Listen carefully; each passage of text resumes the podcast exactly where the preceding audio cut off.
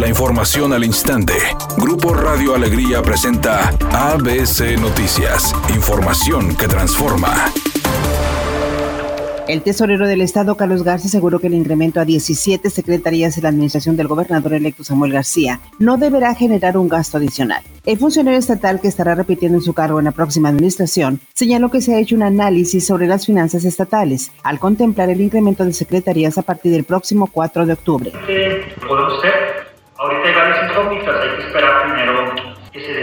Tema de la nueva ley orgánica porque son nuevas dependencias, pero que ya no están, incluso sobre esa base tendremos que determinar qué sí aplica ¿no? y dónde queremos hacerlo de la base, pero es un tema que lo hemos platicado y yo creo que sería un ejercicio sumamente importante. Por otra parte, dijo que la instrucción del gobernador electo Samuel García fue que el nuevo organigrama debe generar cero impactos en las finanzas del Estado, agregando que es un tema que se tendrá que ver a detalle, adelantando que no deberá generar algún costo adicional.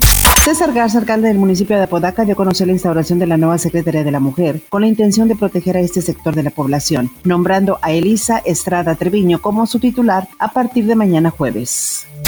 El titular de la Profeco, Ricardo Sheffield Padilla, advirtió que aplicarán fuertes sanciones a los hospitales privados que vienen cobrando hasta 20% más de los precios normales a las personas que cuentan con seguro de gastos médicos mayores. También prescriben estudios que no son necesarios, diagnósticos de padecimientos que son diferentes a los reportados por el asegurado y abusos en el cobro de medicamentos y de instrumental utilizado para atenderlos. El último operativo que realizamos fue el fin de semana pasado en varios hospitales, Monterrey, de la Ciudad de México y del Estado de México. Editorial ABC con Eduardo Garza. Gasolina cara de baja calidad y la más contaminante del país es la que se vende en Nuevo León. Nuestro estado está peor en contaminación que la Ciudad de México y Jalisco. Y esto no solo es culpa del gobierno estatal. También están involucrados los alcaldes, los diputados locales, los federales y los senadores. Muy buenos para andar pidiendo el voto durante las elecciones, pero llegan al poder y se olvidan del pueblo y sus exigencias, ¿a poco no? Al menos esa es mi opinión y nada más. La jornada 2 de la UEFA Champions League trajo consigo grandes emociones y sorpresas. Por una parte, Lionel Messi marcó su primer gol con el Paris Saint-Germain en la victoria de 2 a 0 sobre el Manchester City, mientras que el Real Madrid cayó 2 a 1 en el Santiago Bernabéu en contra del Sheriff Tiraspol. Por otra parte, Edson Álvarez participó en la victoria del Ajax por 2 a 0 ante el Besiktas, así como el Club Brujas y el Atlético de Madrid le ganaron al RB Leipzig y al Milán, respectivamente.